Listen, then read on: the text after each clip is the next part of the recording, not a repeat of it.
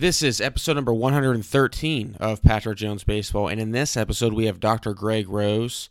Dr. Rose is the co founder of TPI and On Base U, and he talks about um, the philosophy of On Base U in this episode and how each player is different and how they move and how he tests for uh, deficiencies um, when he does screen players.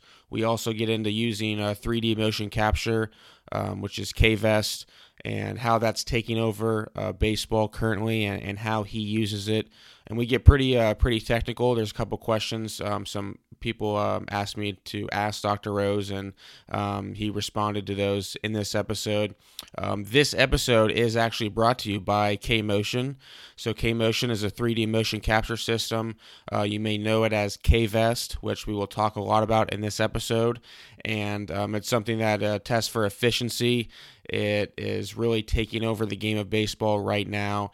And again, really appreciate them um, giving all listeners a discount. So if you type in code PJB5, you will receive $250 off. Um, if you were to buy a K vest. So if you were to buy a K vest, head on over to KMotion.com um, and type in code PJB5 for $250 off. And now, up to the plate, we have Dr. Greg Rose.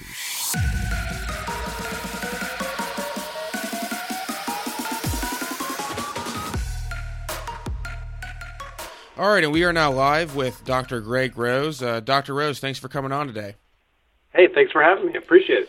So I know you've been extremely busy uh, with spring training, um, with baseball now, and just you know everything else going on. Um, can you give everyone a background, kind of, on how you got started in baseball? Um, because I know you have a, a pretty extensive golf background as well, too. Yeah, well, uh, just to give background, so I, I uh, obviously am one of the co-founders of TPI, the Titleist Performance Institute, which is basically everybody knows the Yankees have a training staff or the Lakers have a training staff, but not a lot of people know that the golf company Titleist has a training staff. And myself and a golf pro by the name of Dave Phillips founded this with the CEO of Titleist back in 2003. So I've taken care of all the Titleist players worldwide um, for a long time. And uh, my introduction into baseball really uh, started uh, in 2004. One of our advisory board members, um, by the name of Dr. Tom House, who I'm sure you know really well, yep. uh, was helping us with uh, some of our stuff here in golf. And uh, he had moved to University of Southern California and didn't have a biomechanics lab, so he was sending me a bunch of his pictures um, to start doing some of the 3D biomechanics. So we actually did a lot of that motion capture work here at TPI for Tom.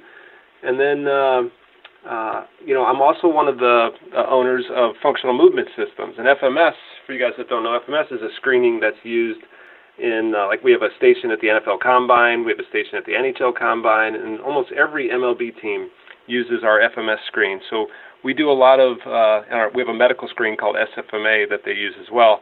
So we do a lot of consulting with a lot of the MLB teams uh, of looking at data on their players. So really, I've been in the baseball world for a long, long time. Um, but it really wasn't until about three, four years ago, myself, a uh, a coach, baseball coach by the name of Steve Johnson, who's based out of the um, Washington D.C. area, and uh, former player Don Slaught, who is the founder of RightView Pro, does a lot of the video analysis. The three of us decided that you know we should we should kind of do in baseball what we've been doing here at TPI for golf for a long time, and that is educating uh, professionals or coaches, medical professionals, and fitness professionals on how to analyze players and make them perform as as as good as possible using some of the techniques and some of the the resources that we've been so lucky to have uh, based on some of the research and development that's done here at TPI and some of the stuff we've done at FMS has allowed us to really get really good uh, insight into how these athletes work. So we kind of created a certification program where you can come and learn, uh, you know, maybe some new new techniques, some new things about how baseball players move and perform, and learn some things to make them improve. So we started this on base university, and now we travel all over the country, and soon to be going international. Um, and it's something we've been we've, like I said, been doing with a lot of the MLB teams for a few years now, and now it's open to the public. That's kind of how it started. So, um, going into the actual like screen itself, how did you come up with the the actual screen? I guess we'll just start out in the, on yeah. the hitting, hitting side.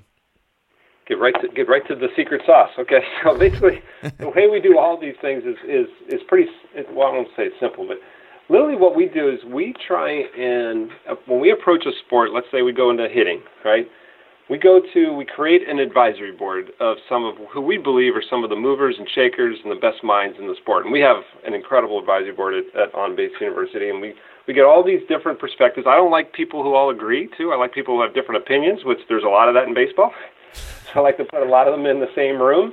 And then basically what we do is we, we start with mechanics. And if you go into a room of baseball coaches and you say, okay, let's all talk about how you should hit, and, and it doesn't even matter what you pick. You can say, let's look at the back leg, or let's look at the the right elbow or the left wrist. You're going to get debate on what what's good and what's you know how you should hit. So instead of doing that, what we do is we go, can we all agree on what you shouldn't do? right? And it's kind of funny, like if you take, put put a bunch of people in a room and you say, listen, this is, I believe all hitters should do this, you're going to get debate. But if you say, hey, can we all agree that you shouldn't do, let's say, get your weight outside your back foot, uh, like away from the pitcher? Most hitting coaches will say, yeah, of course, we don't want you to do that. So what we do is we create the most common list of, we call them inhibitors, things that every coach literally goes, yeah, you, you definitely shouldn't do that once we come up with that list of inhibitors, and that takes a while, by the way, you know, that could take a year or two years of really exploring, going through. Then we go through and we say, all right, well, what would cause a player to do one of these things that all coaches agree you shouldn't do? What could what could cause them to do this? Now we look at the list of technical things that could cause this, like it could be a bad grip, it could be you know a, a concept, something could be wrong, or there could be something wrong with their body that would make it impossible for them not to do this. We look at those inhibitors and we go, okay, what in your body could force you to do this? And like let's say let's take for example sway, which is a very common characteristic inhibitor in hitting, which is basically in the negative move when you when you load back into your if you get your weight outside your back foot, right outside the center of your back foot, so your weight kind of rolls outside. And I, I think most people would would say that you don't want to sway. You can have a little bump under your back leg, but you don't want to get so far that it's hard for you to stride and step forward.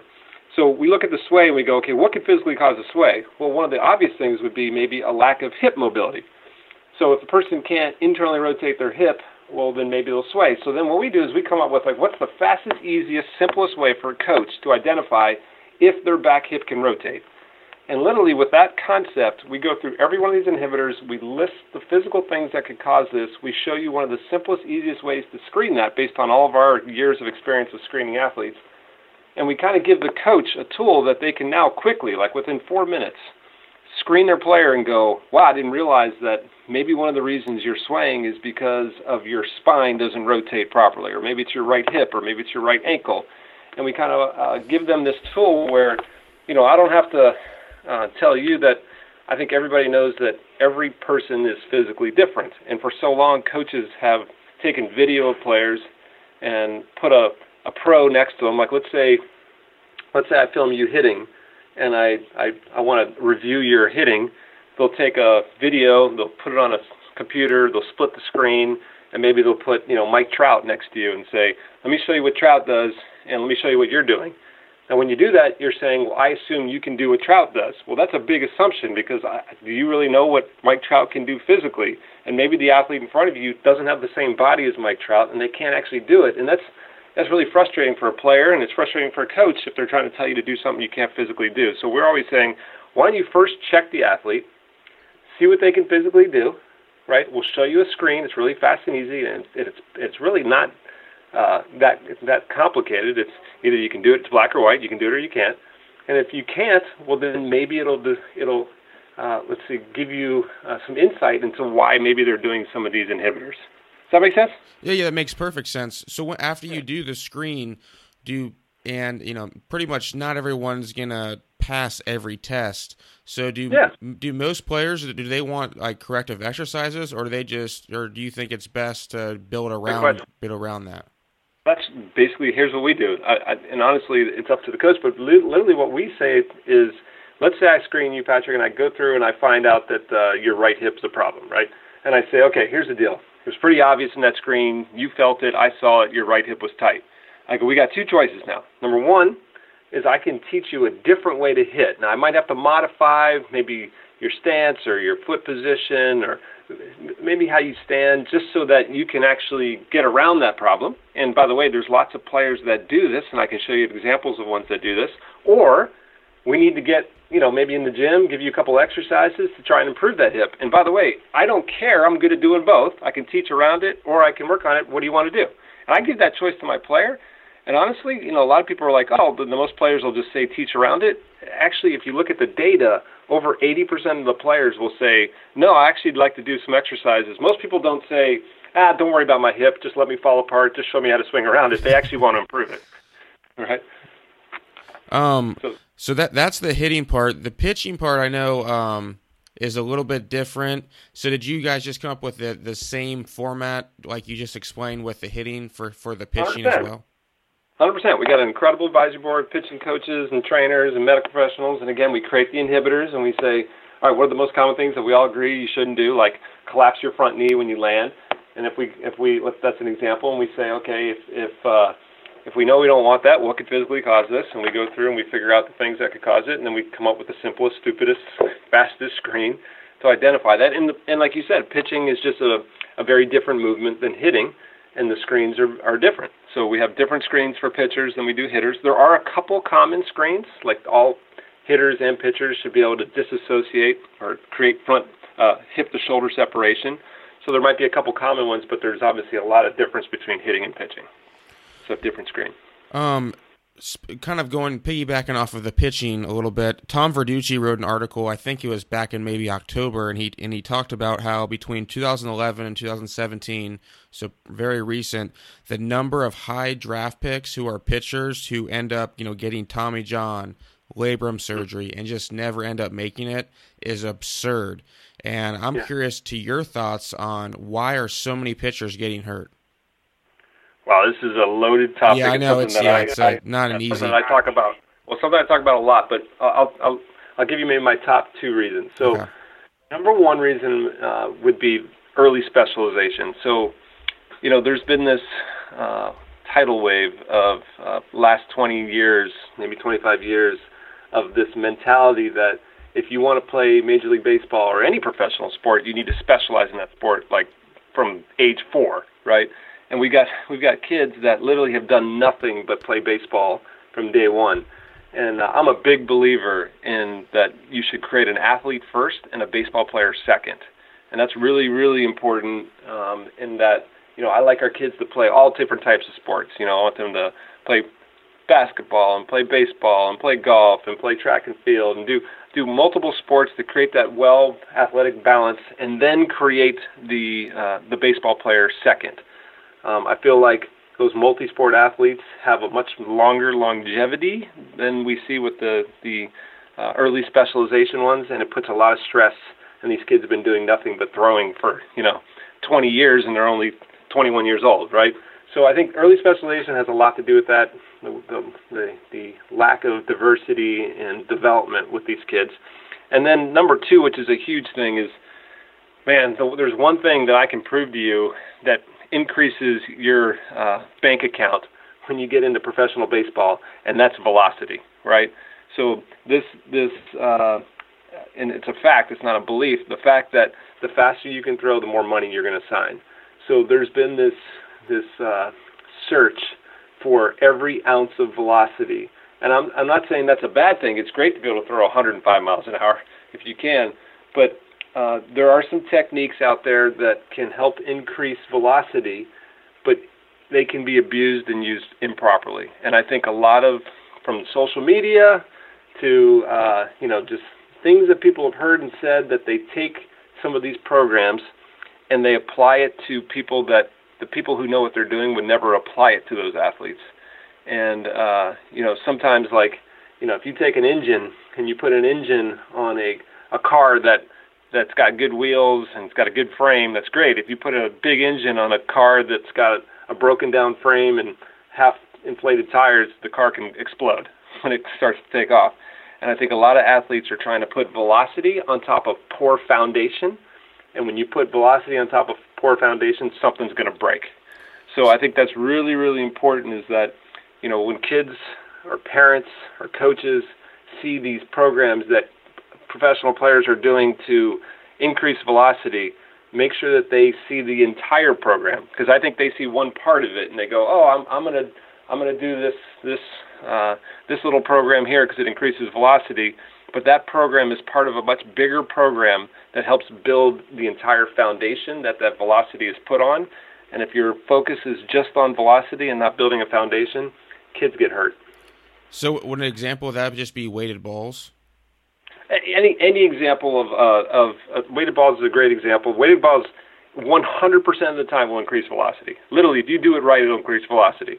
But if you ask the you know the people that are the best in the world with weighted ball programs, the guys like Tom House or Kyle Boddy at Driveline, I mean they know that you know they would build a foundation of the player first, put some put some base you know uh, strength and stability and mobility on that player, and then build the speed on top of it. They wouldn't take a kid who has no foundation, no strength training, no history, has some type of functional movement deficiencies and then just start putting velocity on top of it. I mean, that's just the recipe for disaster. But somehow people just see the the weighted ball part and they just do that. Yeah. Right? That's one example. So I can give you ten examples, not just weighted balls.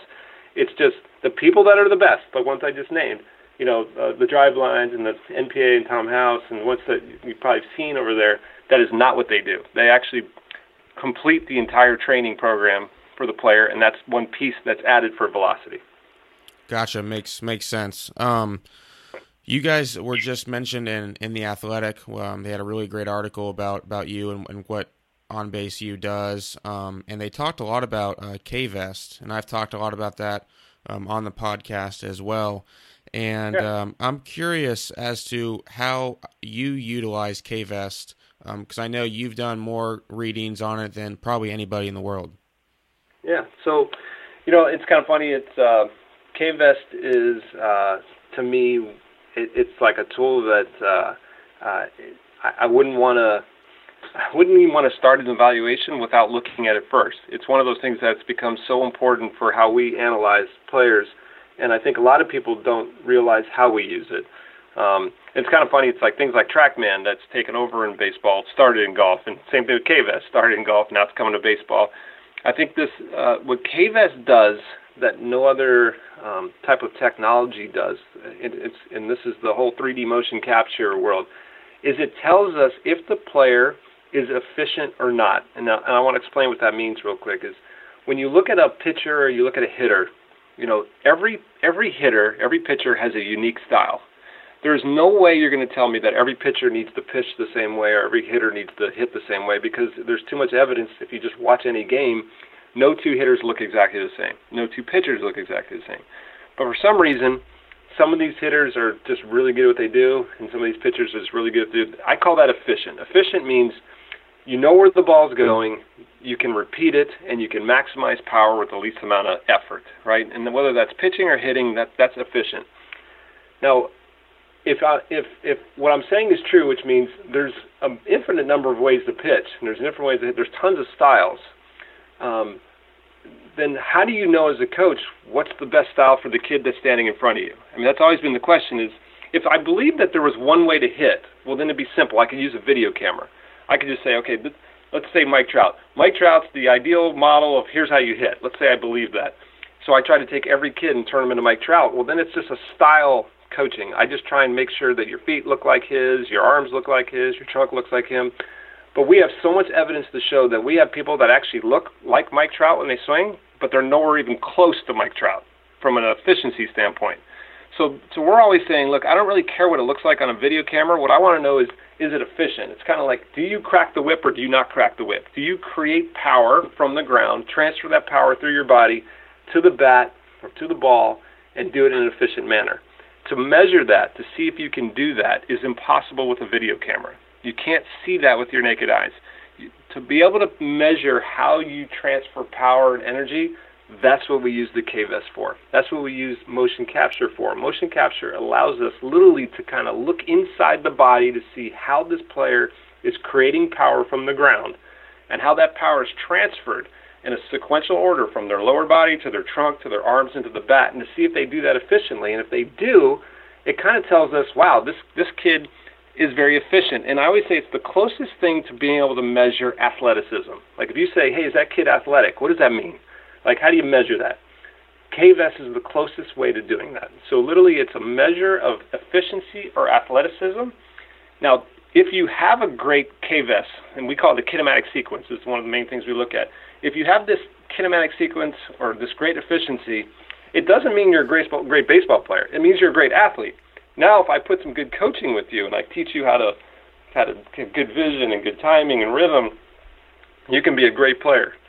Now, if you don't have a good efficiency and you're not very athletic, I'm still not saying you can't be a good baseball player. I'm just telling you it's going to take more work. We're going to have to teach you how to be a little more athletic, or you're going to have to have some great compensations. And it's uh, it really is eye-opening once you understand how to use that information.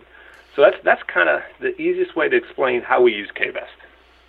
So I know that there's four sensors that you put you place on you: your pelvis, torso, lead arm, and bat. So when you say yeah. um, efficiency, are you talking about you know the best of the best are in in sequence? Yeah. So like you know you hear coaches always say you know hey I was a little out of sequence there, my timing was off. You know one of the things that we realize is that the best players in the world what they do is they they create energy or create force starting from the ground. It's the way they push from the from the ground this ground reaction force that helps them rotate. So literally what we can do is we can measure to see when their body starts and which parts of their body start first and what order they fire. And what you'll see with the best players in the world, they start by firing their lower body, then that energy is transferred to their trunk or their thorax. It starts to rotate, then it goes to the arms, and then it goes to the bat. Whereas in some players, you'll see like let's say it starts in the ground and all of a sudden the bat starts to fire. And then here comes the trunk and then here comes the arms and you're like, "Wait a minute, that was totally out of sequence." and it's literally it's amazing. Like the ones that are the most efficient, the best hitters, and we have you know motion capture on probably five of the top ten hitters in MLB right now because uh, we do we do tons of capture on tons of teams, tons of players. Uh, the ones that are the best of the best, they do it the same way, even if they look totally different. That's what's so cool about it. How how so? I know you just talked about um, being you know efficiency. What mm-hmm. ways would you like change or like are there certain drills that you would do if a if a player is a say for example he's an MLB player but he's not efficient showing up on the kinematic sequence? Yeah, so that I mean the good news about this is now you know professional players don't want you to guess as a coach. They want to know like, hey, where's my inefficiencies and where do I need to work on it?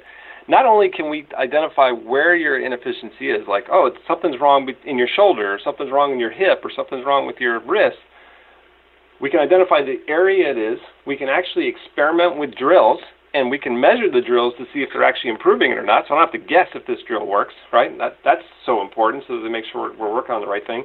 And we can actually monitor over time to see make sure it's improving. And another great thing about the about this type of technology is when a player is hitting their best. I always tell the players that's when you need to get measured. We'll capture it, we'll call it model, and then let's say you get into a slump, we can actually compare you to you when you were at your best, and we can identify what's different. And literally, uh, this this type of measurement allows us to number one identify the problem, and then, like we said, like you said, we go to our bank of drills that we have, and we we can actually measure all the drills and go, oh wow, that drill actually helps get energy from the pelvis or from the lower body to the trunk, or that that drill is great at getting energy from the arms to the bat, and we can kind of categorize our drills. And when we see the problem, we go, okay, here's a bank of drills that can help, and we experiment with those. That's what we do every day. Um, in that article that, that you guys were talked about, um, Tony Clark was, was in there as well, and he he mentioned, and I just want to make sure I quote this right. He said, um, "It is something that every year becomes more and more of a hot button issue, just because every year we are seeing something new in referring to different technology." Um, what are your thoughts on people in baseball who aren't really sold on it? Well, I, I think that's I think that's good. I think you, what you want is you want people not to just take everything, you know, uh, you know, like uh, with with I don't want to say not with the honor system, but you should challenge everything you hear and you should experiment with it and look at it. I don't think you should be to the point where you go, I don't want to look at it. I I always challenge new things that come out and make sure that uh, it works for me. But it is totally new. I, I totally understand that there are new technologies that come out every year, and some are useful, some are, are not. I can tell you that this is not new. This is something that has been used in uh, golf and tennis and some of the other sports for a long time, um, and it's created an incredible uh, asset to the coaches. So I think I think that uh, skepticism is 100% normal. Um, I always say, you know, there's really never bad technology. There's bad interpretation of technology or data. Um, that that happens a lot. But I I think you should be cautious. Um, I think there are so many different things coming to the market all the time. Um, I would say we're probably more cautious than he is because we get we get technology brought to us all the time. But I do believe that once they start playing with it, and most of the teams now that in MLB that are using it, it's like a tidal wave going through MLB. As soon as they get one or two of these, uh, next thing you know, every affiliate has one, just because it's. I, you can just hear me say this right now. Within two or three years, it's going to be hard for you to find a team that's not using this technology, because every other sport that's used this has uh, seen the same thing but I totally understand the skepticism. That that that's important, and I think it actually makes the product better once they buy in, once they use it. Didn't it used to be like that in golf too? In what way? In way like I mean, everyone was kind of skeptic, and then. Uh, oh, it's every sport. But, but, you know what? Like I said, I think that's good. I think I think co- if coaches just believed everything, my God, we'd have, we'd have a ton of bad stuff out there. I think you should challenge everything. I think you should make sure that uh, uh, you test it thoroughly and then once you've done that, well then okay, now you can you can see both sides. But to be cautious with technology coming out there is not a bad thing. Um, I was watching something on um, on the internet that you were doing in terms of power testing, um, like seated jump with the medicine ball, sit up and throw, vertical jump as well. And what you were and what you explained on there was how you could predict who was going to win the uh, um, world's longest drive, the longest driver in golf. And yeah. I'm wondering if is there something like a power testing? Could you do that same thing in baseball, or have you done that? We have. So, yeah, what you're referring to is we do a series of tests that literally uh, measure the uh, athlete's ability to generate power. And whether this is in pitching or hitting doesn't matter. It's kind of looking at the size of the engine on the player. And um, we use in golf we use three tests, like you mentioned. We have a seated chest pass, we have a sit up and throw, and we have a vertical jump. And using those three tests, uh, we've gotten to the point where we can predict your your ball ball velocity, uh, which kind of be let's say equivalent to exit velocity, uh, to within two miles an hour which is pretty pretty darn good. Um, so basically, just looking at these physical screens, we can kind of give you some insight onto, hey, is your problem more of a technical problem? Because hey, based on this engine, you should be able to your ball speed should be able, let's say in golf, your ball speed should be, you know, uh, let's say based on these these tests here, I'm thinking it should be 170 miles an hour, but your ball speed's only 150 miles an hour. Well, that's a technical problem because your engine's big enough. Whereas if I do a this this power testing and then we say, hey, I think your ball speed should be 160 miles an hour, and you go, uh, it is 160 miles an hour, but I want it to be 165 miles an hour, then we would say, well, technique's not really going to help you. You need a bigger engine, right? And we need to work on that in the gym.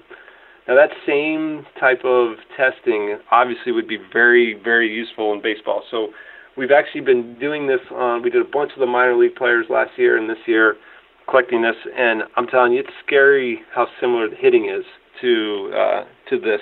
So I, I'm, we're we're pretty close to where we think we can predict where your exit velocities or bat velocities should be using the same three tests we do for golf. Because um, literally, it, uh, if they're hitting and golfing are pretty similar. This might be on a little different plane, but they're pretty similar. Maybe the wrist release is a little different, but the velocities are pretty pretty similar. The only thing we've noticed is that the baseball players, the their legs tend to be a little more powerful than the golfers, so they have a little bigger vertical jump. Um, so we've noticed a little little tweak in the numbers there, but we do the same three testing in our power tests. We've added for the pitchers, we've added a broad jump. There's been a lot of uh, research out there showing that uh, you can predict uh, ball velocities or pitch velocities from a broad jump. So we've been adding broad jump to our testing on there, and I don't have a formula to give you yet, Patrick, but I'm telling you we're pretty close. And I, I would definitely, if you're a baseball coach or a trainer, I would be looking at those. And right now, I can just tell you for sure, anybody who can jump higher, vertical jump higher, or broad jump farther, uh, is probably going to be your biggest engines on your team. Those are pretty good indicators for power. Yep. Love it. Very very cool know you're extremely busy. We just I, I put something out um, on Instagram if anyone had any questions for you, and we had uh, several people um, DM me and ask. So I'm just I just picked a few of them. First sure. one, um, Ryan wanted to know How do you use the upper body graphs on K-Vest um, when working with hitters? Okay, so um, great question. So on, on K-Vest, you know, uh, we talked about how we measure efficiency with the kinematic sequence, but they also look at what's called orientation of the upper body or the trunk. So imagine if I was looking at your like rib cage, I can see if your if your trunk is is bent forward, like flexing down, or if it's extending. I can see if it's side bending, like your right shoulder's lower or left shoulder's lower, and I can see how much it's rotating. So I can see the orientation of your trunk.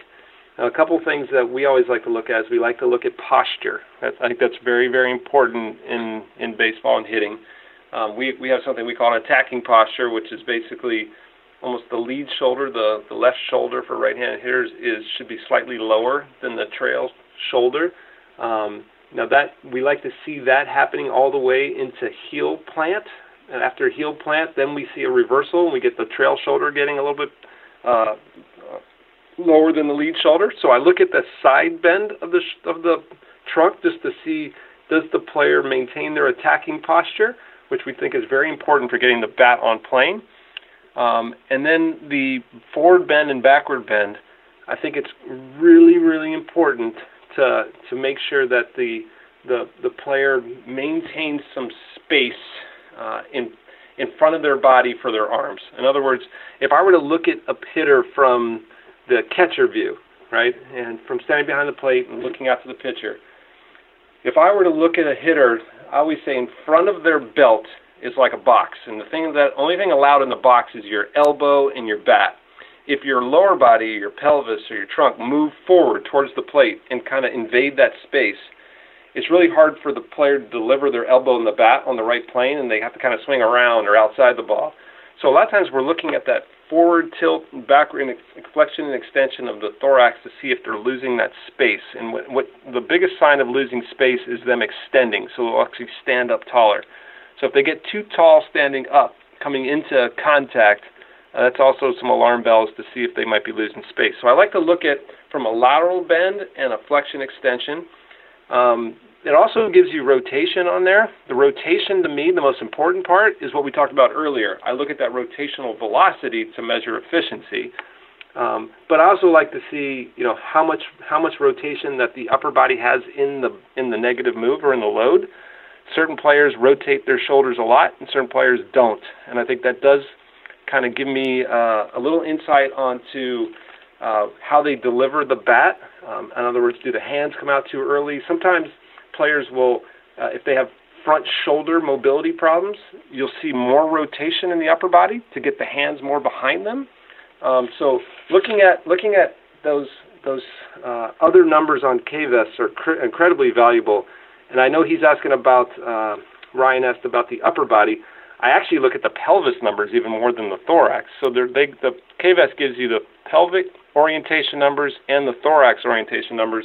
And I know this sounds complicated, but uh, if, if and it's hard to do on a podcast, but if you were looking at a video, you'll see that it's really important to see the orientation of the lower body and the trunk, and you'll see uh, some very common things that players do that get them in trouble that ultimately affect bat path and bat velocity, and those kind of highlight those a lot that's how I use those other graphs.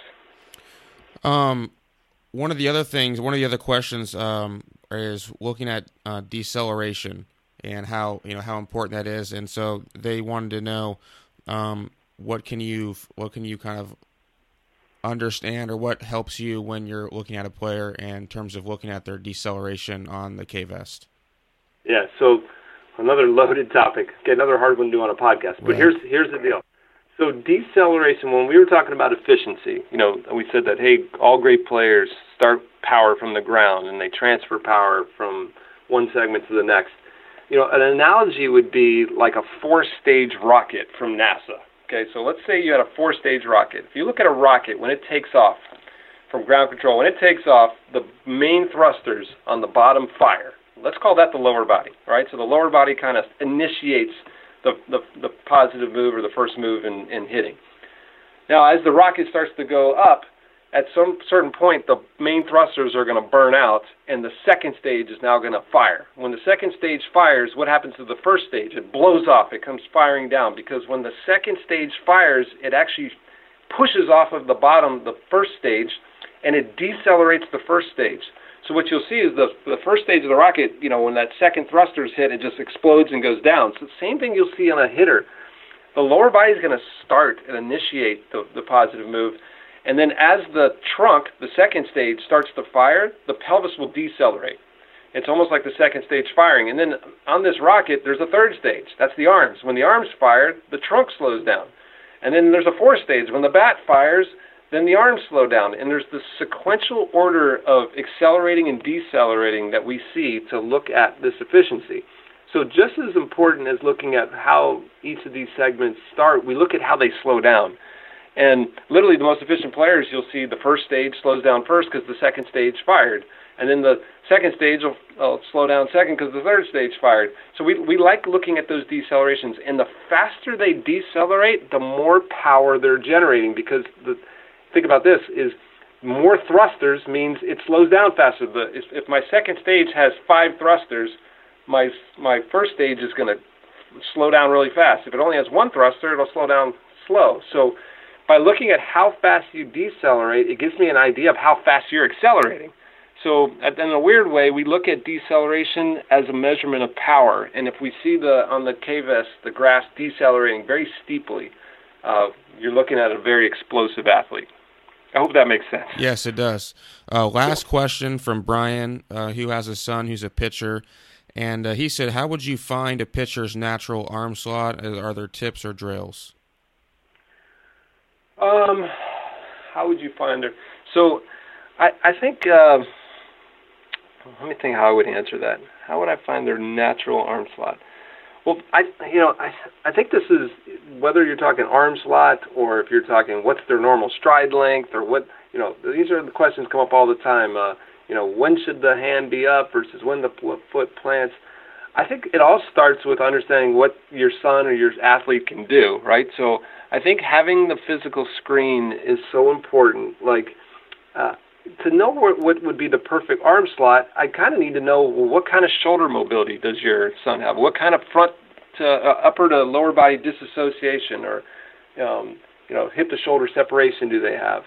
Uh, I, I like to see things like uh, what kind of forearm rotation versus shoulder rotation do they have. All of these things will affect where, if I was their brain, where the most effective place would be to put their their uh, their arm. Like for example, a great example would be like if you're sitting tall, let's say you're at home and you want to try this, just sit tall, take your right shoulder, hold your hand out to your side so your shoulder's 90 degrees, bend your elbow to 90 degrees with your palm facing down. Now from that position, go ahead and externally rotate. Take your hand back as far as you can, like a pitcher loading their shoulder or laying back the shoulder.